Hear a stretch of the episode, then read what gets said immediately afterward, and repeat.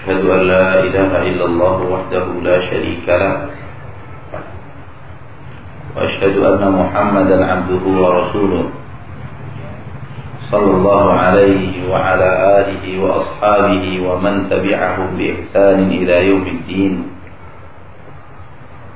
يا أيها الذين آمنوا اتقوا الله حق تقاته ولا تموتن إلا وأنتم مسلمون.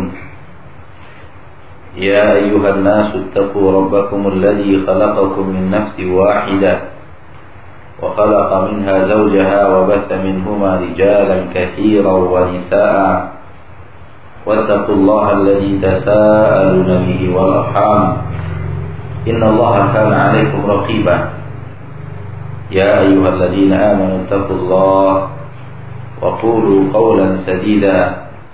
يصلح لكم أعمالكم ويغفر لكم ذنوبكم ومن يطع الله ورسوله فقد فاز فوزا عظيما أما بعد إخواني وأخواتي في الدين رحمني ورحمكم الله Alhamdulillah puji dan syukur kepada Allah Subhanahu wa taala yang kembali mempertemukan kita di majlis-majlis tauhid. Pertemukan kita di majlis-majlis ta'lim berbicara tentang ilmu yang paling baik, yang paling afdal yaitu ilmu tauhid. Semoga Allah Subhanahu wa taala menghidupkan kita di atas tauhid, mewafatkan kita di atas tauhid. Dan kembali kita bersama kita Kashfus Syubhat dan kita lanjutkan apa yang menjadi kelanjutan daripada kitab tersebut. Kemarin telah kita sampaikan bahwa Nabi Muhammad sallallahu alaihi wasallam kembali memperbarui agama Nabi Ibrahim yang telah diselewengkan oleh orang Quraisy dan memberitahu mereka bahwa sesungguhnya pendekatan diri, mendekatkan diri kepada makhluk seperti yang mereka lakukan, keyakinan-keyakinan yang seperti yang mereka lakukan kepada berhala-berhala mereka tersebut adalah makhluk hakillah semata-mata itu adalah milik Allah Subhanahu wa taala. Tidak pantas seseorang selain Allah untuk mendapatkannya. Tidak pantas seorang malaikat yang paling dekat kepada Allah sekalipun atau nabi yang diutus oleh Allah Subhanahu wa taala sekalipun tidak pantas mereka untuk mendapatkan keutamaan seperti itu. Mendapatkan doa, mendekatkan diri kita kepadanya. Kalaulah malaikat tidak pantas, nabi juga tidak pantas, rasul juga tidak pantas, maka manusia-manusia selain mereka juga lebih tidak pantas lagi. Dilanjutkan oleh beliau, wa illa fahaula'il musyrikuna muqirruna yashhaduna anna Allah huwal khaliq wahdahu la syarika lah. Maka akan tetapi sesungguhnya orang-orang musyrik Mekah mengakui bersaksi bahwasanya Allah dialah sang pencipta wahdahu la syarikalah satu-satunya tidak ada sekutu baginya subhanahu wa ta'ala. Orang musyrik mengakui bahwa Allah lah pencipta. Wa annahu la yarzuqu illa huwa. Orang musyrikun Mekah mengakui bahwa tidak ada yang bisa memberi rezeki kecuali Allah. Wa la yuhyi wa la yumitu illa Allah. Tidak ada yang bisa menghidupkan dan mewafatkan kecuali Allah. Wa la yudabbirul amra illa huwa tidak ada yang bisa mengatur seluruh urusan kecuali Dia yaitu Allah.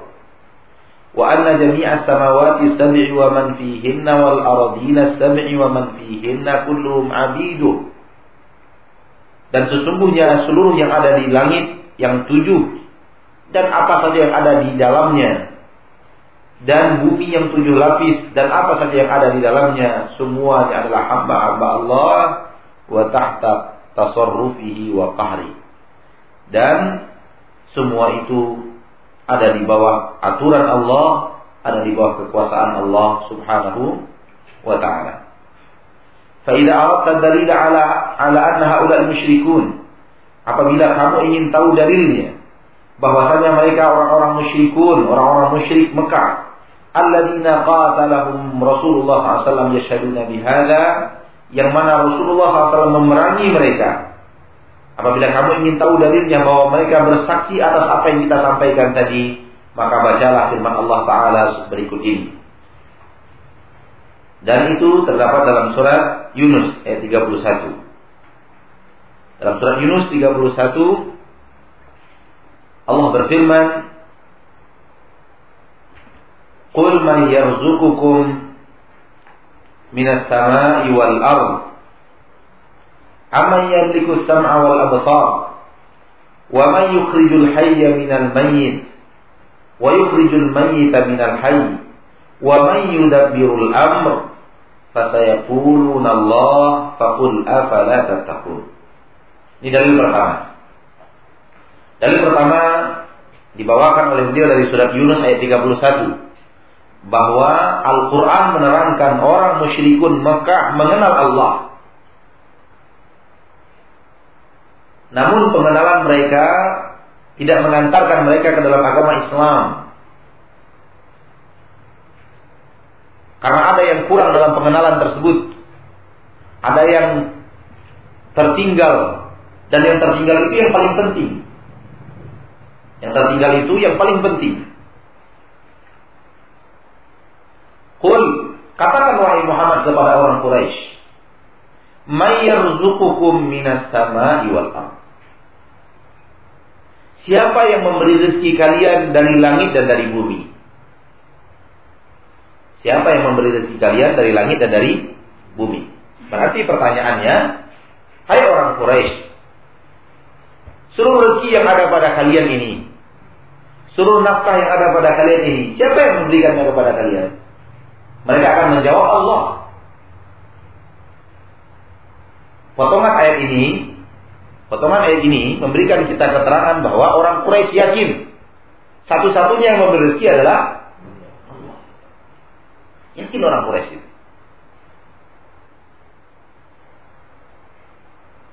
Sebagaimana keyakinan yang seharusnya dan itu benar. Keyakinan mereka benar. Dan itu yang Allah inginkan. Bahwa satu-satunya memberi rezeki adalah Allah. Kalau kamu tanya kepada mereka, siapa yang memberi rezeki dari langit dan dari bumi? Semua semuanya Allah. Jadi ini poin pertama. Kita catat bahwa orang Quraisy meyakini rezeki itu datangnya dari Allah.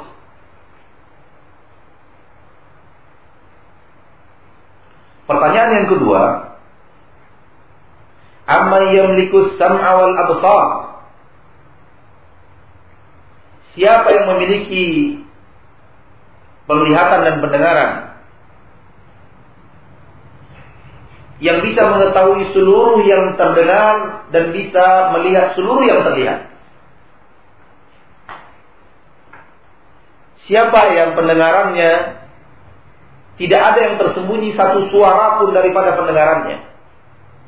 Tidak ada yang tersembunyi satu benda pun daripada penglihatannya. Siapa yang bisa seperti itu? Mereka akan menjawab Allah. Ini di poin yang kedua bahwa orang Quraisy sangat-sangat meyakini bahwa Allah mendengar seluruh yang mereka ucapkan. Dan Allah Subhanahu wa taala melihat seluruh yang ada di langit dan di bumi tadi. Pertanyaan yang ketiga, wa may yukhrijul hayya minal mayyit wa yukhrijul mayyita minal hayy? Siapa yang mampu mengeluarkan yang hidup dari yang mati? dan mengeluarkan yang mati dari yang hidup. Maksudnya adalah awalnya dia mati, Allah jadikan hidup. Awalnya dia hidup, Allah buat dia mati. Siapa yang sanggup untuk itu? Siapa yang sanggup untuk menjadikan awalnya hidup jadi mati? Awalnya mati jadi hidup. Siapa yang menghidup dan mematikan? Itu bahasa ringkasnya. Siapa sebenarnya yang menghidupkan dan mematikan ini? Karena kita semuanya asalnya mayit. Kita semua asalnya adalah mati. Manusia memiliki dua kehidupan dan dua kematian. Manusia akan melalui dua kematian dan dua kehidupan. Kematian yang pertama, kematian sebelum hidup. bahwa sebelum kita hidup kita adalah orang yang mati. Nggak tahu, nggak ada apa-apanya. Nggak ada, kita itu nggak ada. Berarti mati kan? Kita nggak hidup. Kita baru mulai hidup ketika kandungan ibu kita sudah berusia empat bulan. Ketika malaikat meniupkan ruh ke dalam janin. Meniupkan ruh ke dalam janin. Baru kita menjadi orang hidup. Sebelum itu, sampai dunia pertama kali diciptakan oleh Allah, kita nggak ada. Oleh karena itu Allah ingatkan di dalam Al-Quran. Hal ata'ala al-insani hinum minad dahri lam yakun syai'an madhkura. Tidak akan pernah datang kepada kalian hai manusia suatu saat di mana kalian sesuatu yang belum belum pernah disebut-sebut. Kalian juga ada. Allah ingin memberikan kepada kita, saya yang hidupkan kalian. Tanyakan kepada orang Quraisy siapa itu? Eh, maaf kita, kita. Pertama, kematian kita yang pertama adalah kematian sebelum kita lahir. Sebelum ditiupkan ruh ke dalam janin ibu kita. Yang ketiga itu ibu pun kita tidak tahu apakah yang keluar laki-laki atau perempuan. Itu kematian yang pertama. Setelah itu kita Allah hidupkan. Hidupkan di dalam rahim.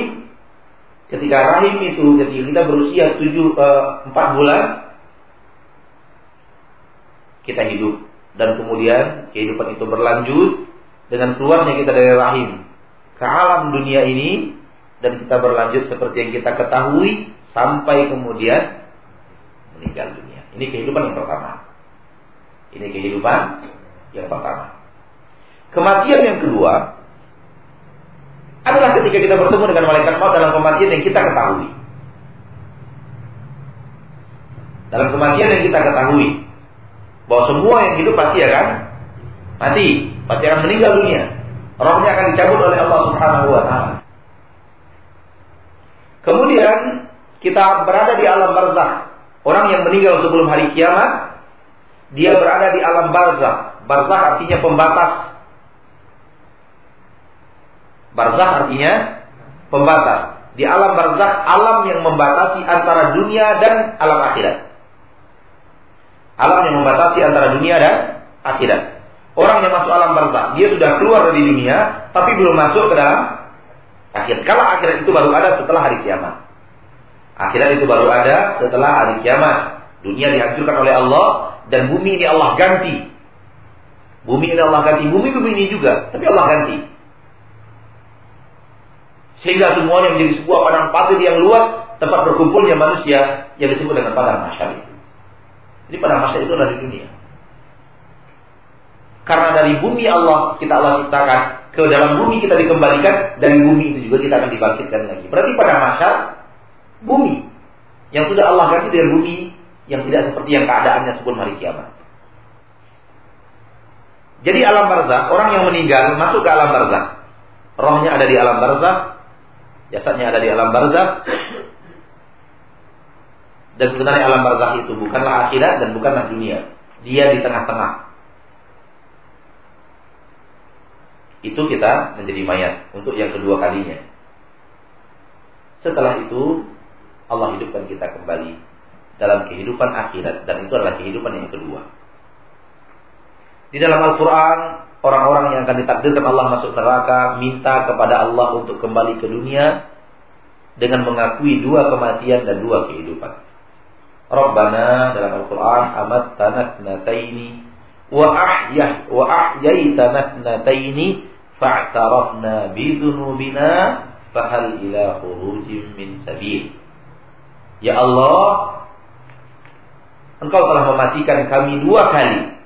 Engkau telah menghidupkan kami dua kali. Fahal ila furuji min sabi. Kami akui itu. Bisakah kami kembali lagi ke alam berikutnya? Tanyakan ke orang Quraisy, siapa ini yang bisa membuat orang mati jadi hidup? Orang hidup jadi mati. Orang Quraisy menjawab, Allah. Titik poin yang ketiga. Bahwa orang Quraisy ketika ditanyakan siapa yang sebenarnya menghidupkan dan mematikan, mereka menjawab Allah. Pertanyaan yang keempat, wa may yudabbirul amr? Siapa yang mengatur seluruh permasalahan? Siapa yang mengaturnya?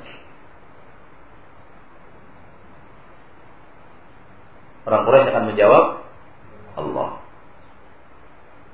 Menunjukkan bahwa orang Quraisy orang Quraisy mengakui keberadaan Allah. Pengenalan mereka kepada Allah ada. Ini menunjukkan dan Allah mengakui dalam Al-Quran bahwa mereka kenal dalam hal yang seperti ini.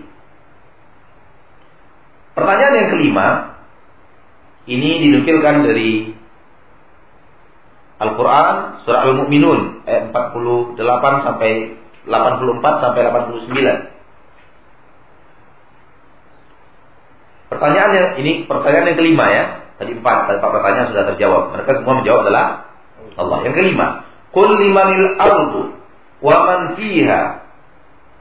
Tanyakan kepada orang Quraisy wahai Muhammad, milik siapa bumi ini? Milik siapa seluruh yang ada di bumi ini? Milik siapa bumi dan milik siapa seluruh orang-orang yang ada di bumi ini milik siapa sebenarnya?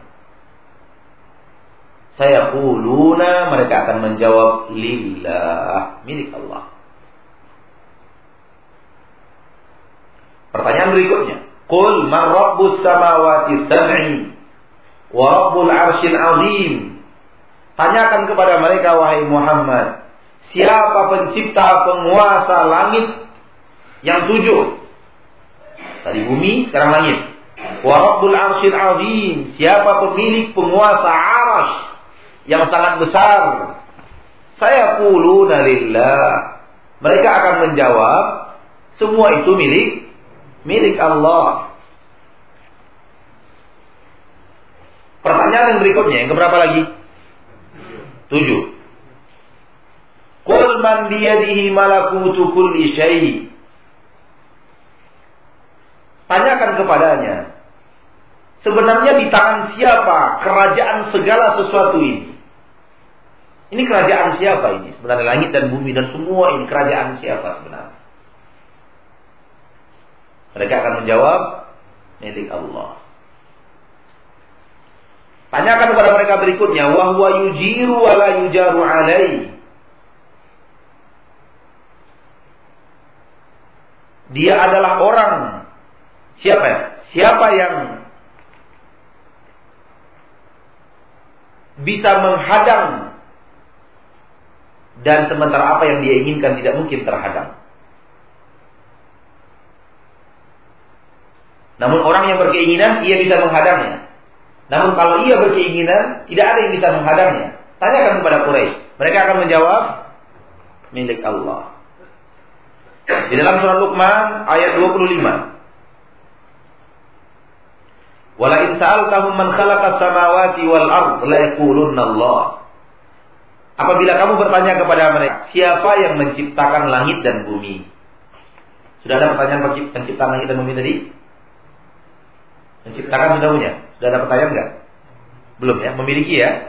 Memiliki. Sekarang menciptakan. Tanyakan kepada mereka siapa yang menciptakan langit dan bumi? La yaqulunna Allah. Mereka akan menjawab Allah. Di dalam surat Al-Ankabut 61. Wala in tahu man khalaqa samawati wal.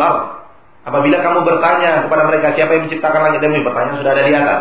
Wa sakhkhara syamsa. Siapa yang mengatur perjalanan matahari dan bulan? Siapa yang mengatur perjalanan matahari dan dan bulan? Ini pertanyaan yang ke ke, ke 89. Ya, nomor aja lah kembali jalan. Tanyakan kepada mereka siapa yang mengatur perjalanan matahari dan bulan. Allah. Mereka semua akan menjawab Allah subhanahu wa ta'ala. Ada satu ayat lagi yang saya tahu. Sebentar. Dalam surat apa ya? Zumar mungkin. Ada sebuah ayat lagi pertanyaannya berbeda. Ada beberapa pertanyaan disuruh tanyakan oleh oleh Allah kepada Nabi oleh Allah Nabi Muhammad untuk menanyakannya kepada Quraisy langit dan bumi juga penciptaan langit dan bumi. Dalam surat Az-Zukhruf ayat ayat 9 Wala in tahu man khalaqa samawati wal ard. Surat Az-Zukhruf ayat 9 Wala in sa'alta man khalaqa samawati wal arda yaquluna khalaqahunna al-azizul alim. Bila kamu bertanya kepada mereka, siapa yang menciptakan langit dan bumi, mereka akan menjawab, yang menciptakan mereka adalah Allah yang Maha Perkasa lagi Maha Mengetahui. Ayat-ayat yang tadi yang telah kita bacakan, kita bacakan terjemahannya, semua menuntun kita kepada orang Quraisy yang mengakui penciptaan Allah terhadap langit dan bumi penguasaan Allah terhadap langit dan bumi, pengaturan Allah terhadap langit dan bumi, penguasaan Allah terhadap orang yang akan dipancikan, yang akan dihidupkan, penguasaan Allah terhadap rezeki, penguasaan Allah terhadap kerajaan dan kekuasaan, semua ini Allah Subhanahu wa taala. Mereka yakin saya yakin yakinnya. Pertanyaannya adalah apakah keyakinan orang Quraisy yang seperti itu keyakinan orang Quraisy yang seperti itu maka mereka telah dianggap sebagai orang Islam oleh Rasulullah. Saya, saya kita kita yang tahu tentang sejarah Nabi Muhammad menjawabnya. Saya tidak ingin itu dari saya. Seperti itu pengakuan orang Quraisy terhadap Allah. Sedemikian ketat mereka meyakini bahwa semua ini milik Allah. Seluruh yang ada di bumi hamba Allah, semuanya di bawah kekuasaan Allah semuanya. Allah yang mengatur. Semua semua ini Allah Subhanahu wa taala yang punya urusan. Apa pun yang dikehendaki oleh Allah pasti berlaku, tidak dikehendaki Allah pasti tidak akan berlaku. Seperti itu keyakinan mereka. Pertanyaannya, dalam sejarah hidup Nabi Muhammad, apakah mereka dianggap Islam? Tidak. Dengan bukti Nabi Muhammad masih memerangi mereka. Mengajak mereka kepada agama Islam. Maka perlu kita ketahui hakikat tauhid yang sesungguhnya adalah tauhid penghambaan diri yang disebut dengan tauhid uluhiyah di dalam istilah bahasa Arabnya. Bukan tauhid pengagungan bahwa Allah pencipta penguasa segala sesuatu yang di dalam istilah bahasa Arab disebut dengan tauhid rububiyah. Tauhid ini yang dikurang kekurangan orang Quraisy, kekurangan tauhid ini. Pengakuan mereka bahwa Allah pencipta, Allah pemilik, Allah penguasa, Allah pengatur, Allah pemilik rezeki, Allah segala-galanya. Itu lengkap tetapi tauhid rububiyah mereka pengakuan mereka bahwa Allah penguasa, Allah pencipta tidak berbuah kepada tauhid penghambaan diri. Bahwa ketika mereka menghambakan diri mereka tidak murni langsung kepada Allah Subhanahu wa taala. Mereka arahkan kepada sesuatu selain Allah agar sesuatu selain Allah ini mengantarkan mereka kepada Allah Subhanahu wa taala. Itulah yang kita bahas pada kesempatan kita yang lalu adanya perantara antara mereka dan Allah. Mereka membuat perantara antara mereka dengan dengan Allah. Tapi tahu yang memberi rezeki itu adalah Allah, tapi prosesnya melalui hubal. Kami tahu bahwa yang memberi rezeki itu adalah Allah, tapi prosesnya melalui Uzza. Kami minta kepada Uzza agar Uzza sampaikan itu kepada Allah. Allah perkenankan permintaan Uzza sehingga Allah Subhanahu wa taala berikan kami rezeki. Itu yang mereka yakin. Agama Quraisy dalam surat Yunus ayat 18. Agama Quraisy Allah terangkan dalam surat Yunus ayat 18. wa ya'buduna min dunillahi ma la yadurruhum wa la. Mereka mempersembahkan ibadah mereka kepada sesuatu yang tidak bisa mendatangkan mudarat kepada mereka dan tidak bisa mendatangkan manfaat untuk mereka. Wa yaqulun dan mereka memberikan alasan haula'i syufa'auna indallah. Mereka itu hanya sekedar pemberi syafaat antara kami kepada Allah penolong perantara antara kami kepada Allah. Kami minta kepada mereka karena kami anggap mereka adalah orang-orang saleh. Mereka anggap kami mereka kami menganggap mereka adalah orang-orang yang yang dekat dengan Allah, orang-orang yang bersih, orang yang suci. Sementara kami perlu bergelimang dengan dosa. Kami minta kepada mereka agar mereka sampaikan permintaan kami kepada Allah dengan melalui pertolongan mereka. Allah pun turunkan turunkan rezeki kepada kami. Inilah hakikat agamanya Quraisy. Dan apabila keyakinan seorang muslim seperti ini, maka sungguh dia telah keluar dari agama Islam walaupun dia mengucapkan syahadat beberapa kali dalam sehari. Kalau dia harus membuat perantara antara dirinya dengan Allah, tidak langsung mengarahkan penghamba penghambaannya kepada Allah, maka itulah agamanya orang Quraisy. Ya sebenarnya kami minta itu kepada Allah. Namun melalui cincin. Nah, coba lihat. Melalui ini, melalui itu. Tidak boleh ada yang namanya melalui ini, melalui itu. Karena Allah ingin semuanya langsung diarahkan kepada Allah Subhanahu wa taala. Bapak dan Ibu yang dimuliakan oleh Allah. Saking jarangnya pembicaraan tentang masalah ini. Saya secara pribadi pernah di depan lebih kurang 150 sampai 200 siswa siswa SMU Islam di Pekanbaru. SMU Islam. Saya tidak ingin menyebutkan SMU Islam apa supaya tidak ada yang tersinggung. Ketika saya bertanya kepada mereka, saya diberikan beban waktu itu. Ada pesantren kilat, kita tahu kan? Kalau sudah Ramadan Ramadan itu sangat sangat laris pesantren kilat di sekolah-sekolah. Saya tanya kepada mereka di awal pertama, di awal pertemuan. Saya ingin bertanya kepada kalian, siapa Allah? Siapa Allah? Seluruh yang bisa menjawab menjawab sampai sampai tidak ada lagi yang menjawab.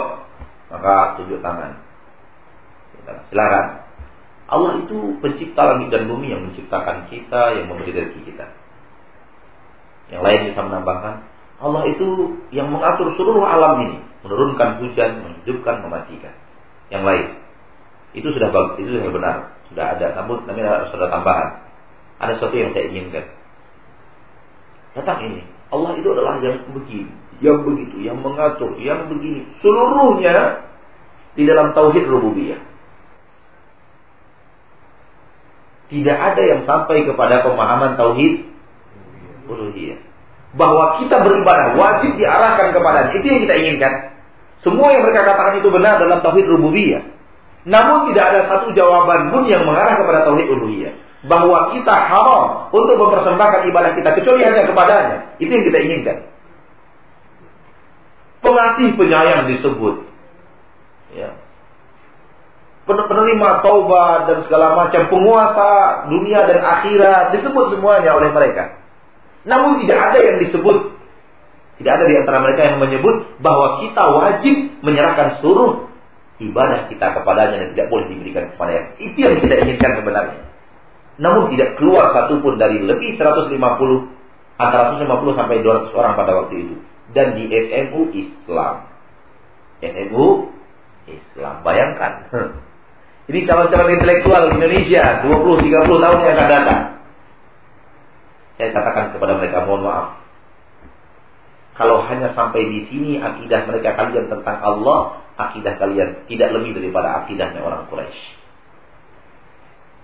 Kalau hanya sampai di sini keyakinan kalian tentang siapa Allah itu. Saya bukakan ayat-ayat Al-Quran seperti ini. Lihat, orang Quraisy mengakui seluruh yang kalian akui. Tapi apa orang Quraisy masuk Islam dengan pengakuan ini? Enggak masuk Islam. Karena ada yang kurang. Dan yang kurang itu yang paling penting. Para ulama berbicara seperti ini. Catat saja dulu nanti kita kita kita kita terangkan apa maksudnya.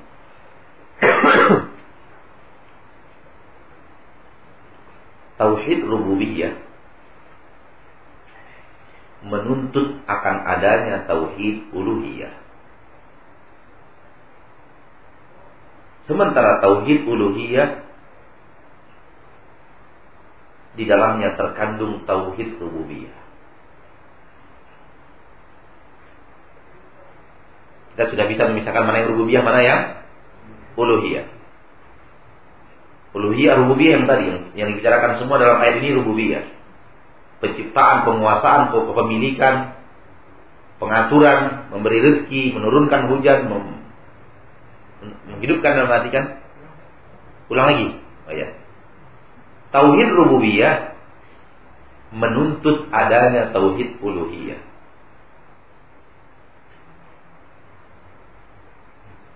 Tauhid rububiyah menuntut adanya tauhid uluhiyah. Dan tauhid uluhiyah di dalamnya terkandung tauhid rububiyah.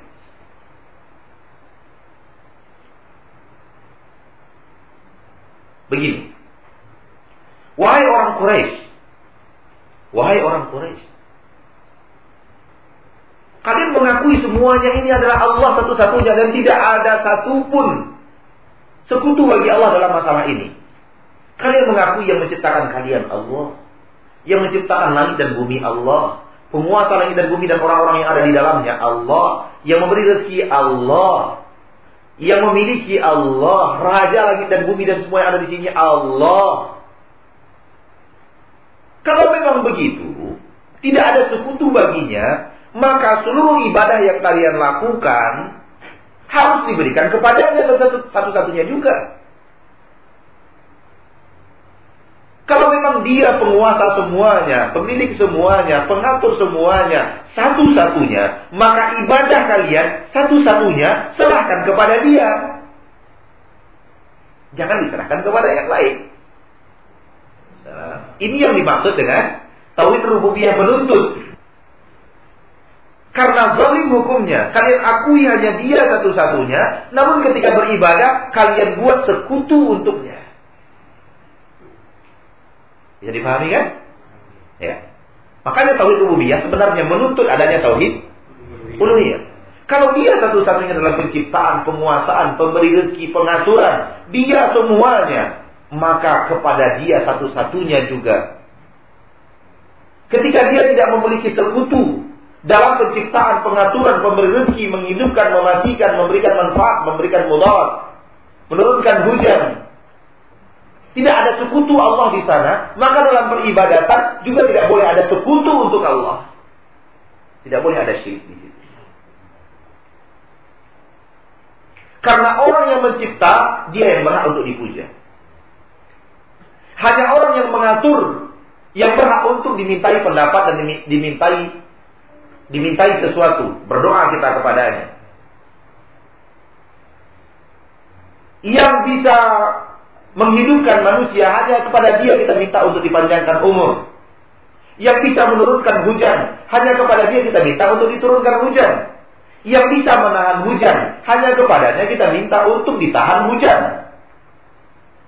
Yang bisa menurunkan rezeki, hanya kepadanya kita minta satu-satunya.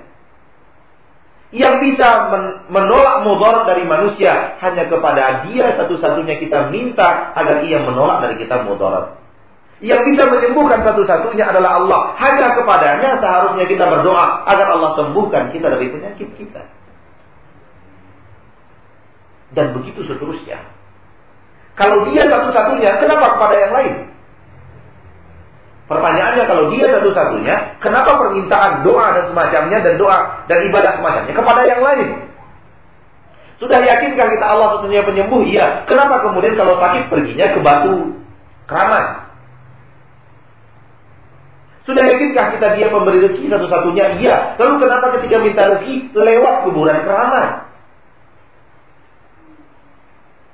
Di sini kabur bagi orang-orang yang tidak Allah beri hidayah kepada mereka kepada tauhid yang hak. Mereka berasa bermanfaat. Padahal apa yang mereka yakini bertolak belakang dengan apa yang mereka kerjakan.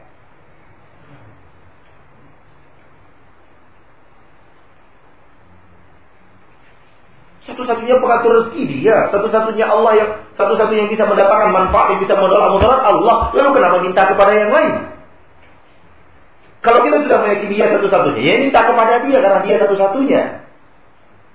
Inilah maksud daripada tauhid rububiyah menuntut akan adanya tauhid uluhiyah. Akan adanya tauhid penghambaan diri, penghambaan diri satu-satunya kepada Allah. Peribadatan diri hanya satu-satunya kepada Allah. Sementara makna cara daripada tauhid uluhiyah mengandung tauhid rububiyah adalah maknanya caranya seperti ini.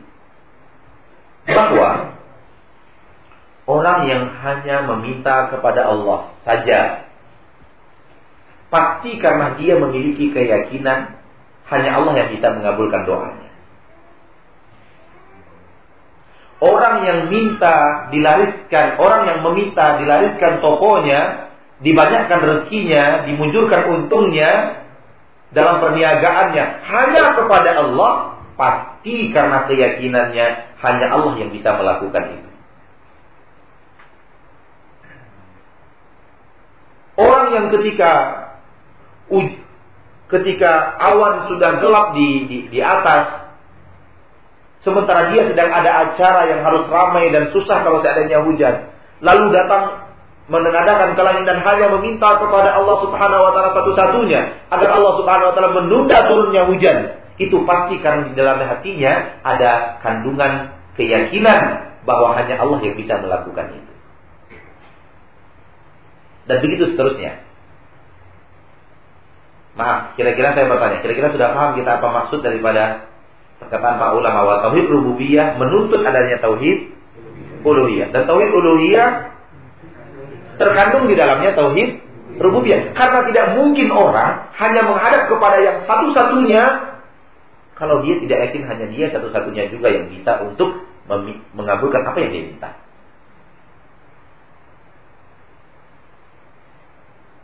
Insya Allah dimengerti? Ya.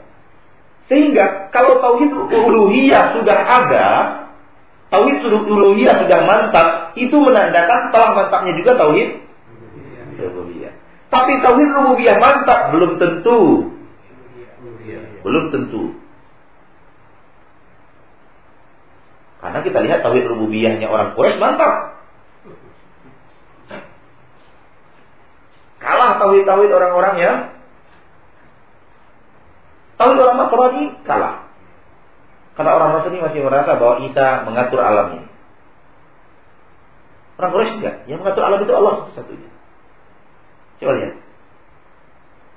Mantap tauhidnya orang Quraisy.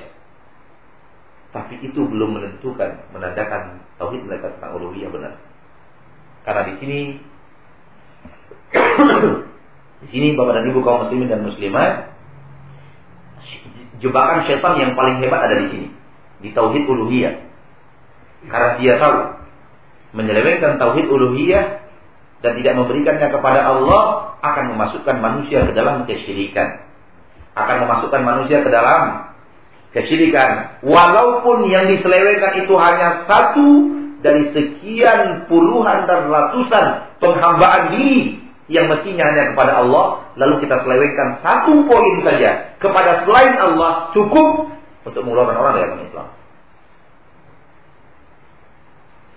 Apabila dia tidak bertobat daripada kesyirikan tersebut.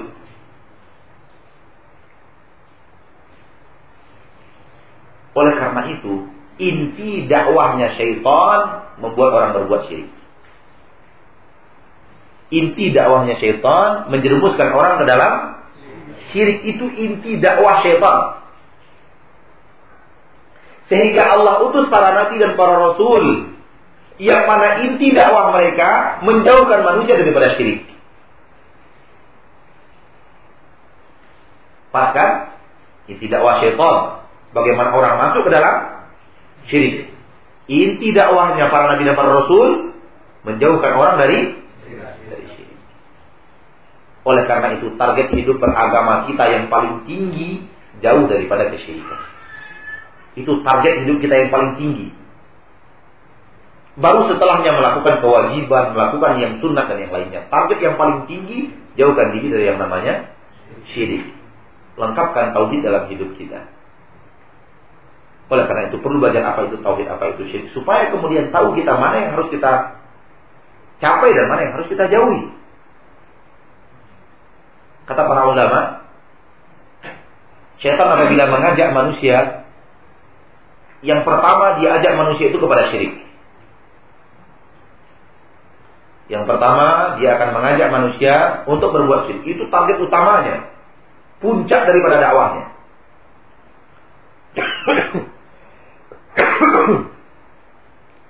Kalau dilihatnya orang itu akidahnya bagus, tauhidnya baik, sehingga dia tidak bisa mengajak orang itu berbuat syirik, maka pindah dia kepada target di awal yang kedua, menarik orang itu ke dalam bid'ah. Apabila dilihatnya ketaatan orang itu kepada Rasulullah kuat, ketaatan orang kepada Rasulullah hebat, di mana orang itu benar-benar menjadikan Rasulullah suri tauladannya, yang tidak ada Rasulullah tidak mau dia terima. Berarti payah saya untuk menjalankan ke dalam bid'ah. Maka baru dia berusaha menjerat orang itu ke dalam dosa-dosa besar.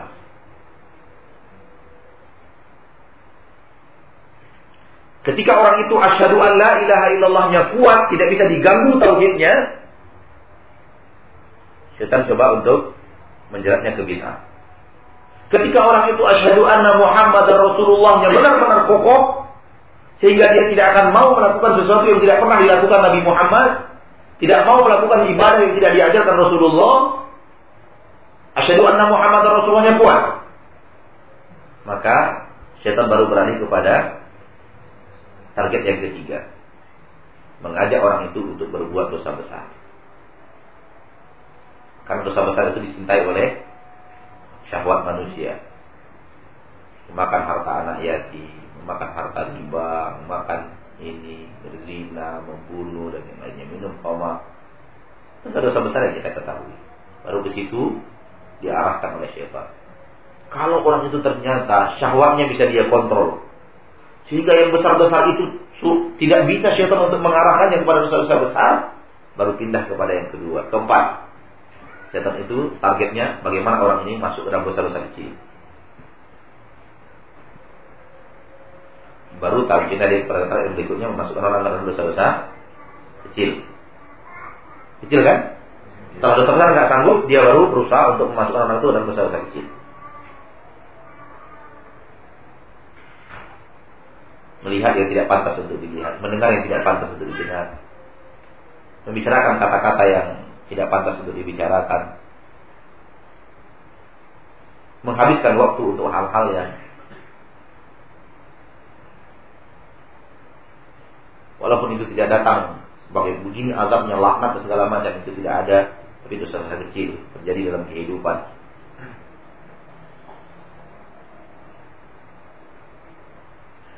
Kalau itu toh tidak kuat. Syaitan juga tidak mampu. Orang ini terlalu kokoh, terlalu hebat. Maka dia akan mengajak orang itu melakukan sesuatu pahala yang baik, pahala yang baik, ibadah yang baik, agar orang itu terjauh dari ibadah yang lebih baik daripada itu. Bisa dipahami tidak? Setan baru akan mengajak orang itu melakukan sebuah ibadah yang nilainya lebih kecil daripada ibadah yang di atasnya.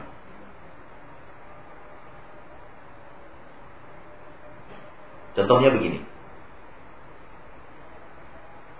Ketika orang tersebut bangun jam 3 subuh, dibuat oleh setan dia bersemangat, wah, semangat yang luar biasa untuk sholat tahajud.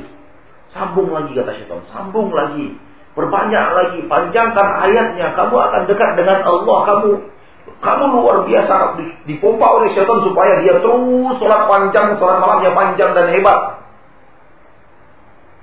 Sampai jam setengah lima Allah buat dia eh, syaitan buat dia ngantuk supaya sholat subuh tidak berjamaah. Akhirnya sholat subuhnya jam jam enam, jam tujuh, jam setengah delapan, itu tertidur. Mana yang lebih baik? Ya. Salat subuh pada waktunya atau salat tahajud pada waktunya?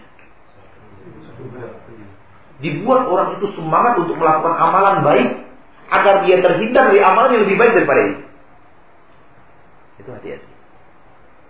Dan bukan kelas kita yang seperti itu sebenarnya. Kita berusaha untuk bisa menjadi kelas itu, kelas yang ini. Kemudian ketika orang yang seperti ini tidak berhasil, tidak berhasil. Yang akan dilakukan oleh syaitan membuat dia bersedih dengan segala upaya orang-orang kepala tentara sekelilingnya, bagaimana orang sekelilingnya membuat orang itu sedih. Itu kerjaan syaitan. Diterangkan oleh para ulama, Nukaimul Jauziyah di dalam kitabnya Sadar Sa'adah tentang syaitan, Berjauzi di dalam kitabnya Talbis Iblis, menerangkan hal-hal yang seperti ini. Ya, Kembali kepada yang tadi, bahwa target utama syaitan menjerumuskan kita kepada kesyirikan. Maka target hidup kita adalah jangan sampai. Target utama kita tidak terjamah oleh syirik. Dan target dakwah kita itu juga. Bagaimana orang terpelihara dari manusia syirik. Tidak ada yang terbaik yang kita persembahkan kepada seorang manusia. Seorang insan melebihi kita membenahi tauhidnya sehingga dia tidak terjerumus dalam kesyirikan. Tidak ada pemberian kita, pertolongan kita kepada orang jauh lebih baik daripada kita tolong orang, kita bantu dia untuk keluar dari kesyirikan dan hidup dengan tauhid tidak terjemah dengan oleh syirik sampai akhirnya dia bertemu dengan Allah Subhanahu tidak ada yang lebih hebat daripada itu pertolongan pertolongan kita uh, pemberian kita kepada seseorang. Insyaallah kita lanjutkan setelah sholat isya. Sallallahu alaihi wasallam Nabi Muhammad.